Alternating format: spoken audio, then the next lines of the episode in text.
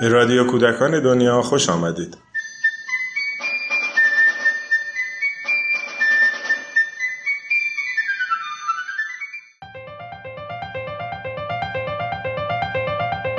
یکی سلامت و خلاقیت یکی دنیای برهنه و خلاقیت. من رشتم رو سایکولوژی رابطه ساختار و رفتار در حقیقت. فقط یک معلمم. امید حرف زد در واقع دوست داشتن. مواجهه که با ادبیات کودک و کتاب های کودکان داشتم باتون صحبت بکنم. من بخش تخیلش رو بیشتر براتون صحبت می‌کنم. فکر یه پروژه رو بهتون معرفی کنم به اسم پروژه مدارس شاد. قرار من در مورد گستره زبان تصویر و امکاناتش برای خلاقیت صحبت کنم.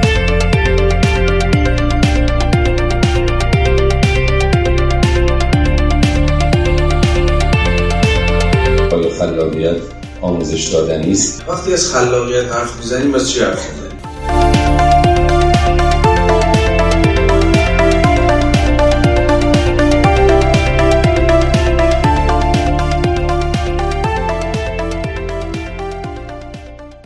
صحبت بعدی رو آقای روزبه معید پور هستن.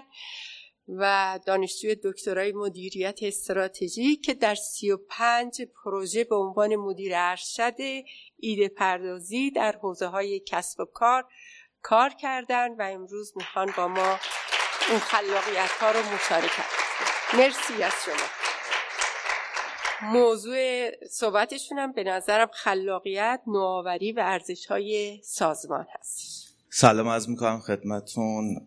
این ارائه در واقع برای حدود یک ساعت آماده شده بود اما خب الان نیم ساعت وقت داریم. در آستانه بریک و در واقع استراحت هم هستیم. خب خیلی مشکله که این مسئله رو جمع کنیم. اما مسئله کلی برای خود من به عنوان یک کسی که دغدغه‌مند تو حوزه ایده پردازی تو جلسات مختلفی حضور داشته مسائلی رو دیده بیشتر منظورم از این ارائه طرح مسئله است. چون قاعدتا توی نیم ساعت یا حتی یه سمینار یکی دو روزه شاید نشه که همه مسائل رو کامل و با جزئیات تعریف کرد. اول از همه از منظر کسب و کار تمام صحبته که اساتید دیگه مطرح کردن در حوزه های مختلف من می‌خوام از منظر کسب و کار یه سری تعاریف رو با هم دیگه مرور کنیم. بعد موانع رو با هم نگاه بکنیم در انتها مسیری رو ترسیم بکنیم که جهان داره به اون سمت میره.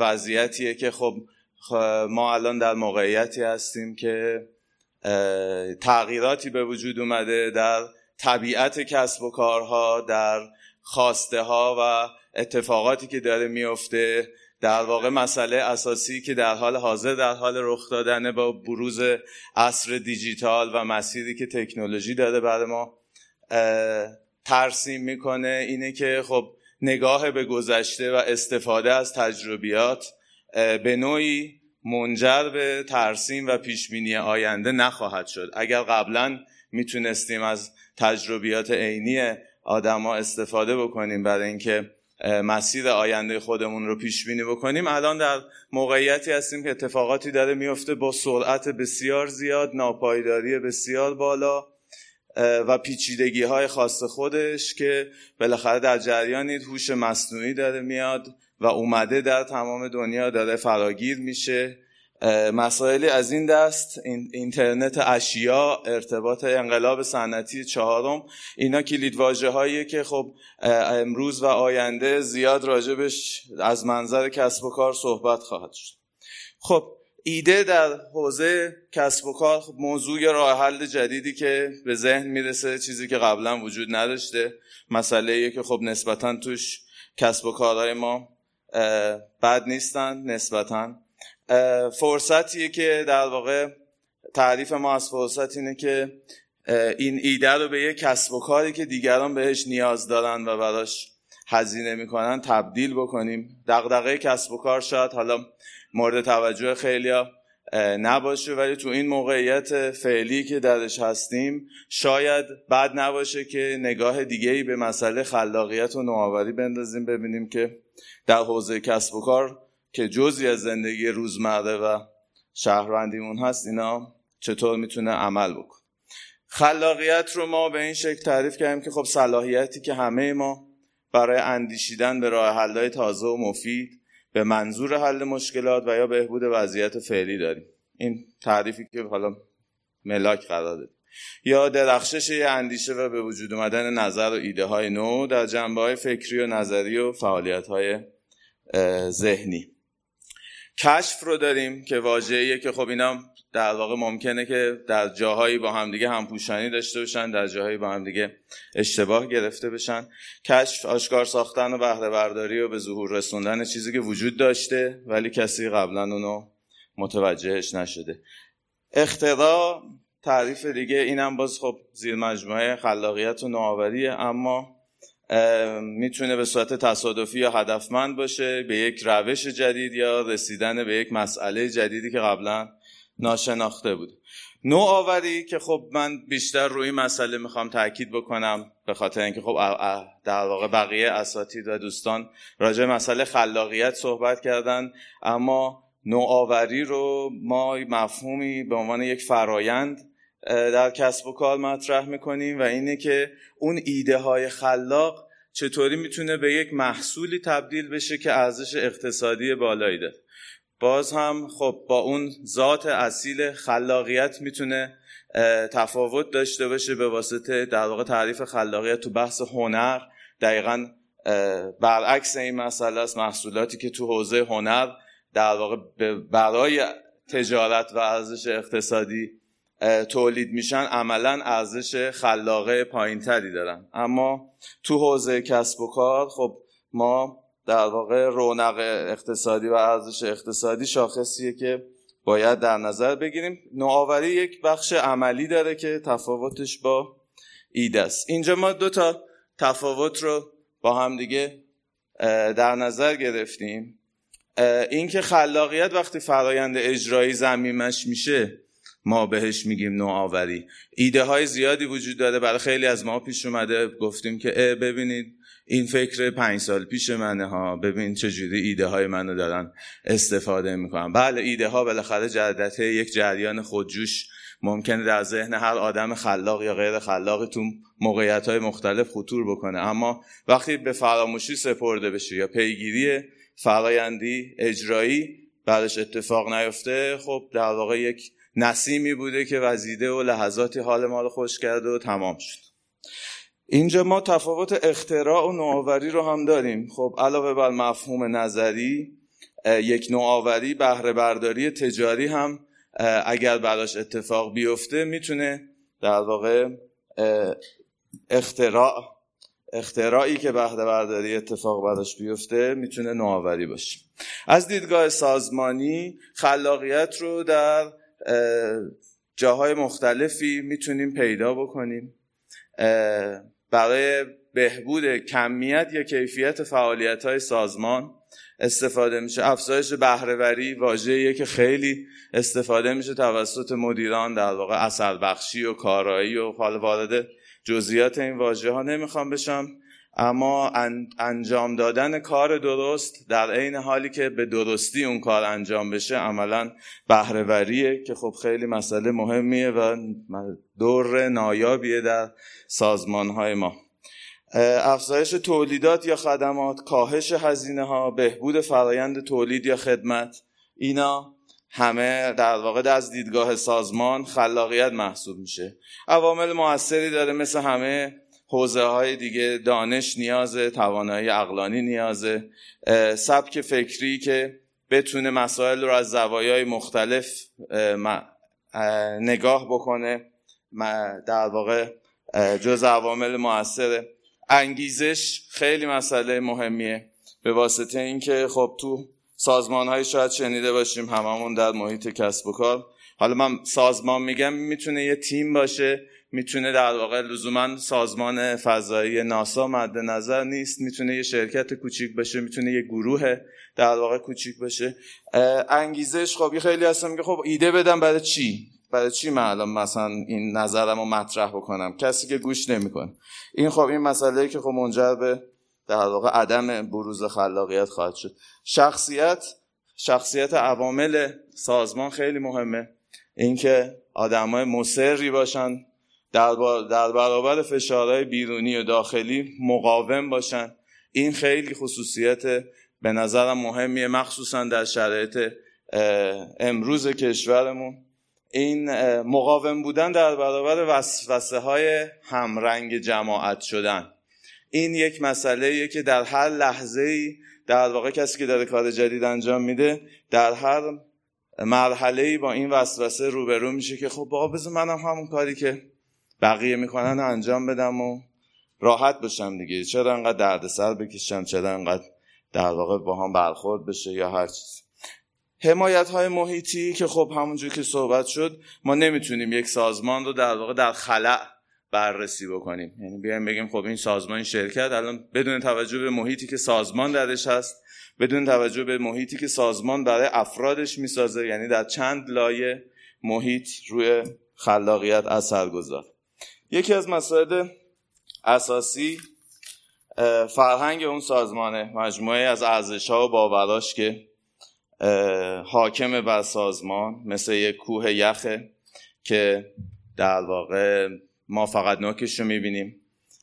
اینکه چه قوانین و اساسنامه هایی حاکم بر سازمان. خب این قسمت بیرونی این کوه یخ قوانین چجوری بریم چجوری بیایم ساعت کار اینا جزی از فرهنگ قسمت ظاهریش. ولی اون قسمتی که تو حوزه خلاقیت اثر می‌کنه در واقع اون قسمت نهفته در تار فرهنگ سازمانیه که باید هویت بده به اعضای سازمان. باید در واقع ارزش ها و باوراشون رو در واقع پیشرفت بده. یه تعهدی نسبت به اون ارزش ها و باورها ایجاد بکنه که همه دوست داشته باشن در این فرهنگ فعالیت داشته باشن. حالا جز مسائلی که جزئی اشاره می‌کنم و سریع ازش رد میشم خب پذیرش ابهامه. باید بدونیم در شرایط مبهم خلاقیت هیچ کسی در واقع کل مسیر رو شاید نمی‌دونه. شکیبایی در امور غیر عملی صبر داشتن همونجور که بقیه دوستان گفتن جز از لاینفک بروز خلاقیته کنترل های بیرونی باید کم باشه بردباری در بحران ها زیاد باشه در برخورد ها شکیبایی باشه. این الان در واقع داریم نگاه می‌کنیم هر چهار پنج تا آیتم اول داره به صبر و شکیبایی که خب نداریم عموما اشاره می‌کنه. یک رقابتی باید باشه به صورت کامل و فشرده اما این رقابت صد درصد باید رقابت سالمی باشه. حالا بعدتر می‌رسیم که چرا باید سالم باشه. ترس از شکست خوردن رو تشدید نکنه در سازمانمون. دسترسی به مدیران این که خب مدیر اون در واقع کسی باشه که از همه بالاتر و از همه بهتر و تو اتاقش و از هزار تا نامنگاری و منشی و مسائل باید بگذریم تا حتی به مدیر بالادستی برسیم. چه برسه به مدیر ارشد؟ این در واقع مسئله که خلاقیت رو دوچار مشکل می‌کنه. تخصص محور بودن می‌تونه یه تیغ دو است. می‌تونه مثبت باشه می‌تونه منفی باشه. محوریت کار گروهی ارتباط سازنده کارکنان با سازمان. و استقلال مدیران استقبال مدیران از عامل تغییر. تغییر گام صفر نوآوری و خلاقیت. اصلا اگر ما میل به تغییر نداشته باشیم نیازی هم به خلق کردن و نوآوری اصلا نداریم. خب همین دست فرمونی که تا اینجا اومدیم ادامهش هم خواهیم رفت. یک موقعیتی که خب اینجا الان من در مورد افزایش خلاقیت آوردم به خاطر اینه که خب سازمان ها دارن کارشون رو انجام میدن. اون موقعی که ما ملحق میشیم به یک سازمان یا یک تیمی لزوما نقطه صفر شروع اون پروژه نیست. و از اون طرف هم فعالیت ها در واقع در بیرون هم داره به خودی خود اتفاق میفته و ما هیچ تأثیری روش نداریم. منظور محیط شهر و کشور و محیط اطراف سازمانه چه کاری میشه در لحظه؟ در واقع انجام دادیم که خب فضای خلاق رو جدا کنیم واحدهای مخصوصی رو براش بذاریم مثل اتاق فکر مثل بخش پژوهش و گسترش در واقع آرندی معروفه. و اینکه خب اینا در واقع جدا کردن این فضا شاید سریعترین پیشنهادی باشه برای اینکه بشه شروع کرد مسئله خلاقه رو. چون اصلاح فرهنگ سازمانی و آموزش یک مسئله زمان بره و خب به هیچ عنوان خلاقیت رو نمیشه ظرف یک کارگاه ده هفته ای حتی منتقل کرد به آدم. آدم ها باید بشینه به قولی در ذهنشون رسوب کنه جزی از رفتارشون بشه. اون زمان میشه که تازه بگیم که ما جاری کردیم خلاقیت رو. شفافیت اطلاعاتی مسئله که خیلی مهمه. این اینترانت در واقع شبکه داخلی که در شرکت ها وجود داره. همه در جریان هستن. حالا همین مرز این شفافیت اطلاعاتی که در واقع قسمت های محرمانه شرکت تا کجا اجازه داریم با کارمندا و پرسنل مطرح بکنیم این مرز رو حالا دوستان در تجربیاتشون در ادامه کمک خواهند کرد و به ما میگن. موانعی داره خلاقیت. قصد داشتم عملا از یه زاویه دیگه نگاه بکنم به این مسئله که ما موانع رو مطرح می‌کنیم. حالا چرا موانع رو مطرح می‌کنیم؟ چون که به نوعی به نظر میاد خلاقیت یک اتفاق خودجوشیه که صحبت هم شد. بستر آماده باشه رخ میده. خب ما صرفا باید تلاش بکنیم که جلوش رو نگیریم. اینکه در واقع به مدیران و رؤسای سازمان ها باید بیایم این ضرب المثل به کار ببریم. میگن اسرائیل بچه ما نگیره بچه نمی‌خواد بهمون بده. یه رهبر نه جلوی خلاقیت تیم رو نگیره خودش در واقع کمک به گسترش خلاقیت کرد. مسائل محیطی خب عوامل اقتصادی است. بله خیلی می‌دونیم به قولی با شکم گرسنه ایده پردازی بسیار مشکل. اینکه دغدغه پول داشته باشی دغدغه در واقع اقتصاد داشته باشید خود به خود تاثیر می‌ذاره رو تمام ایده ها و تفکرات. اینکه چه چیزای عرضه شده در اختیارت هست اینکه در حوزه که می‌خوای خلاقیت نشون بدی وضعیت ویژگی صنعت به چه شکله؟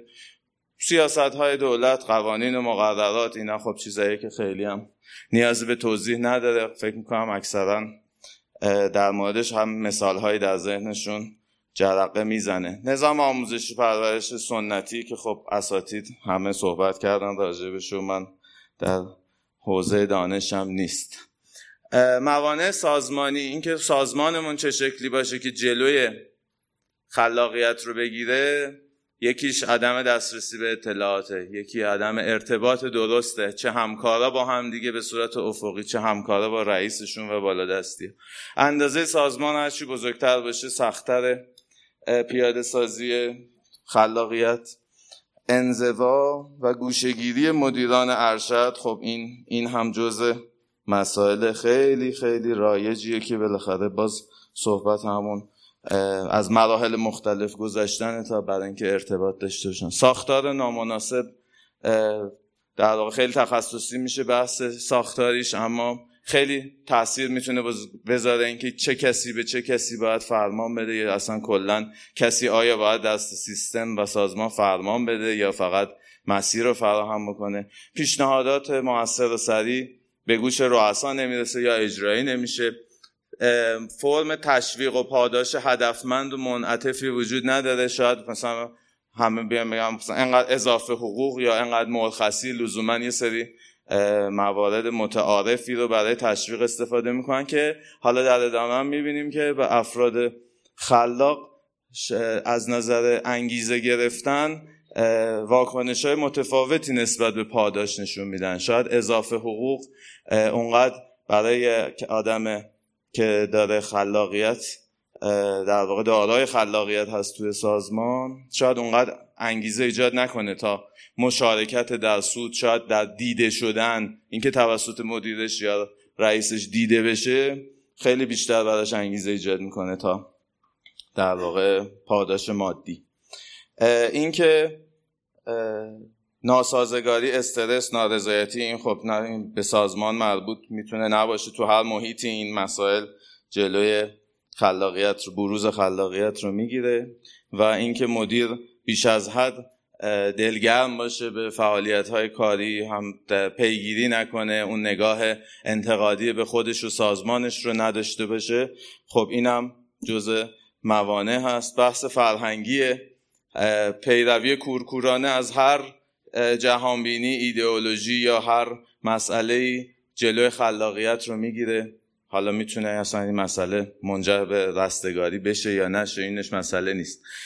خیال پردازی به معنی وقت تلف کردن تنبلی حالا دیوانگی که خب اینم مسئله اینو داریم. انفعال تعلل اینا مسائلیه که تو ذهنش طرف داره کاری انجام میده پیش خودش هم راضیم ولی عملا اتفاق خاصی نمیافته این فکر که تو فرهنگی هست که میگن بازی و بازیگوشی فقط برای کودکانه. این یه مانع فرهنگیه برای بروز خلاقیت. اینکه سنت ها رو به تغییر و تحولات ترجیح بدیم. بله خب سنت ها می‌تونه مسئله خوبی باشه. خب خیلی خط قرمز خیلی هست. اینکه مثلا ما الان بیایم در مورد اینکه سالی پنج هزار تن گندم در واقع در عید نوروز از بابت تبدیل شدن به سبزه و در نهایت تبدیل به زباله شدن داره تلف میشه این پنج هزار تن. یعنی تقریبا پنج تا نون سنگک به همه مردم کشورمون بدیم. هر سال داریم انقدر گندم تلف می‌کنیم. می‌تونیم بدون با حفظ سنت خوب نوروز و هفسین مثلا سبزی خوردن بکاریم. آخر سیزده به درم استفاده بکنیم. به جای اینکه اینقدر مواد غذایی رو تلف بکنیم. یه مسئله دیگه اینه که هر مشکلی با پول و تفکر علمی حل میشه. این مسئله رو خیلی تو در واقع با نگاه کاسب کارانه است. خب خیلی می‌بینیم. در سازمان ها در مشاغل اینکه خب من دارم پولش رو میدم اینم که اینطوریه پس چرا هنوز مشکل ما حل نشده؟ یعنی انسان رو به عنوان یک موجود قابل اختیار و انتخاب بهش نگاه نمی کنیم مثل یه ربات بهش نگاه می‌کنیم.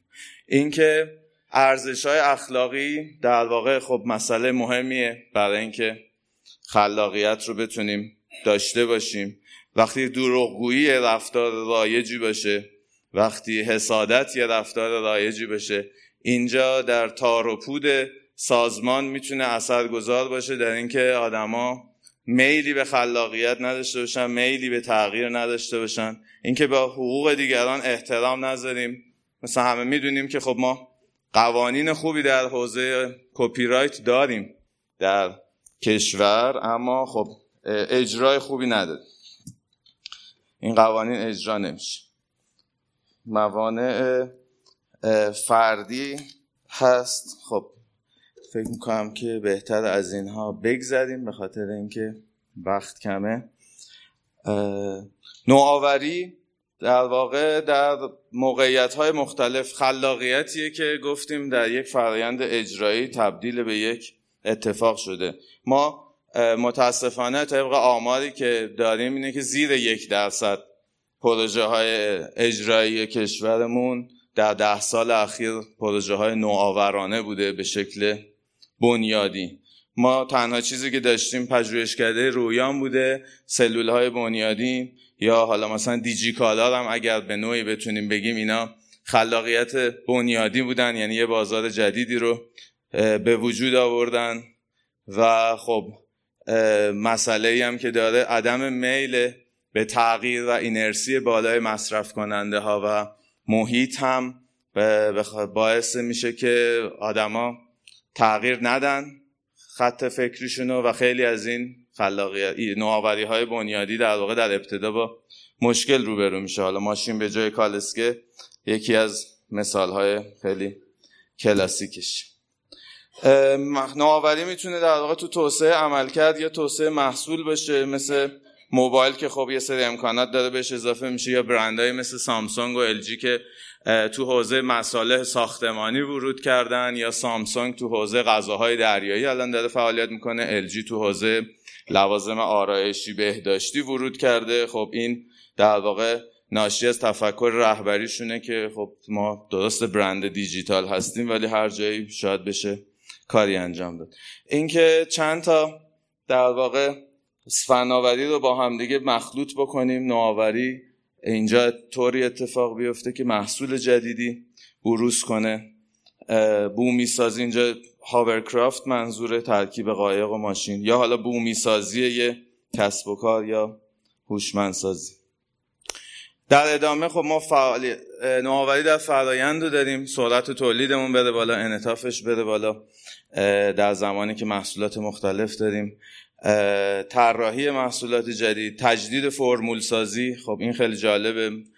صد سال پیش اکثرا قبل از کشف یا اختراع کود شیمیایی همه داشتن به صورت ارگانیک زندگی می‌کردن و کسی هم دغدغه‌ای نداشت. بعد از صد سال الان دوباره در واقع ارگانیک بودن یه محصول حالا دیگه نوآورانه و خلاقه محسوب میشه. حالا تو بحث خدمات می‌دونیم که مثلا تا قبل از شاید چندین سال پیش اینکه غذا رستوران ها پیک رایگان داشته باشن یا این CRM که واژه‌ای که شاید زیاد شنیده باشیم customer relationship management در واقع روابط با مشتری رو مدیریت بکنیم. نوآوری اجزایی داره که خب اولی و اصلی ترینش اینه که چالش اصلا تا چالشی نباشه اصلا نیازی به نوآوری نیست. وقتی همه چی خوب داره پیش میره چالشی به وجود نیومده چرا ما نوآوری بکنیم؟ خلاقیت یکی از اجزای نوآوریه. در واقع یعنی تمام اون موانعی که در مورد خلاقیت گفتیم خب برای نوآوری هم صدق می‌کنه.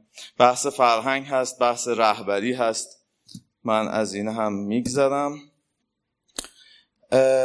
عوامل شکست نوآوری رو در واقع مجددا از طریق از زاویه دید شکست یا موانع به موضوع نگاه می‌کنیم. اینم بحث فرهنگی هست. همینطور تمام این تاروپود در واقع اون راستی و درستی اون صداقت کار یک سازمان در تاروپود تمام این موانع و مسائلی که خدمتتون دارم عرض می‌کنم وجود داره. وقتی ما میگیم نبود فرهنگی که از نوآوری حمایت می‌کنه یعنی اون سازمان از تغییر خیلی خوشش نمیاد. امکان ابراز نظر به در واقع ارکانش نمیده و خیلی چیزای دیگه. در تئوریای سازمان من دو یه طیفی رو در واقع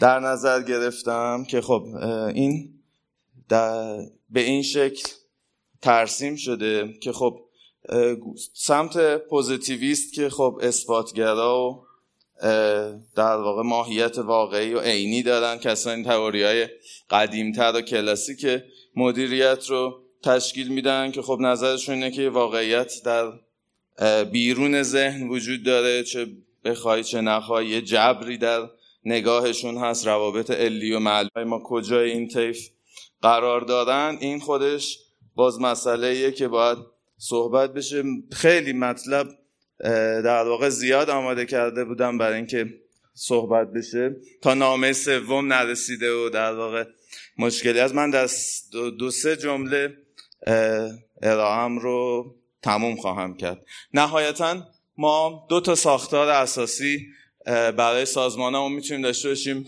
مکانیکی و ارگانیک. که خب خلاقیت و نوآوری همون ابتدا می‌تونم بگم که در ساختارهای ارگانیک بروز می‌کنه. این که ساختار مکانیکی مثل یک ماشین و ساختار ارگانیک مثل حالا بدن انسان یک سازمان بیولوژیک اینکه اینا چه تفاوتایی با هم دارن؟ یه سری تو سازمان مکانیکی همه چی ابلاغیه همه چی محدود شده کنترل زیاده خیلی به اتفاقات گذشته در واقع تکیه می‌کنن تصمیم گیری ها از بالا به پایینه ولی در سازمان های ارگانیک به صورت مشارکتیه در واقع کنترل غیر رسمیه. اینکه کار تموم بشه مهمه نه اینکه دقیقا همینجوری که من میگم کار انجام بدین. و وقتی که بخوایم سازمان رو تغییر بدیم برای نوآوری بیشتر و خلاقیت چقدر بهتره که به این مسئله توجه بکنیم. بلوغ کارکنانه که اثرگذاره جزء مسائلی که باید حالا با آموزش هم میزان علاقمندیشون میزان تواناییشون. اینکه شما به عنوان یک مدیر به صورت استبدادی عمل بکنی یا مشارکتی یا تفویضی خیلی به در واقع بلوغ کارکنان و خصوصیاتشون مربوطه. برای همه اینا این مسیر رو من از کتاب مختلف در بردم اما امیدوارم که خب در یک فرصت بهتری بشه همه اینا رو توضیح داد. چند تا پیشنهاد کوچیکم برای سلامت سیستم در پایان خدمتتون بگم که یک حراس رو در سازمان خودتون از بین ببرین. به عنوان جزئی از سیستم ارزیابی عمل کرده کارکنان نوآوری رو در نظر بگیرین. اینکه مهمه چقدر این آدم نوآوری کرده. فرایند و سیستم نوآوری رو حتما مستند بکنید. این بحث تو حوزه مدیریت دانش knowledge management خیلی مسئله مهمیه. آزادی عمل کافی آموزش و در واقع نهایتا اگر که بخوایم یک مسئله ای رو به عنوان یک مسئله اساسی اینه که به تفاوت‌های ذاتی انسان ها احترام بذاریم و نخواهیم که همه رو با یک الگو و یک شابلون در واقع به رستگاری برسونیم. اونا هم موفقیتشون رو در نظر بگیریم بسیار بشنویم و خیلی ممنونم از اینکه صحبت های من گوش کردیم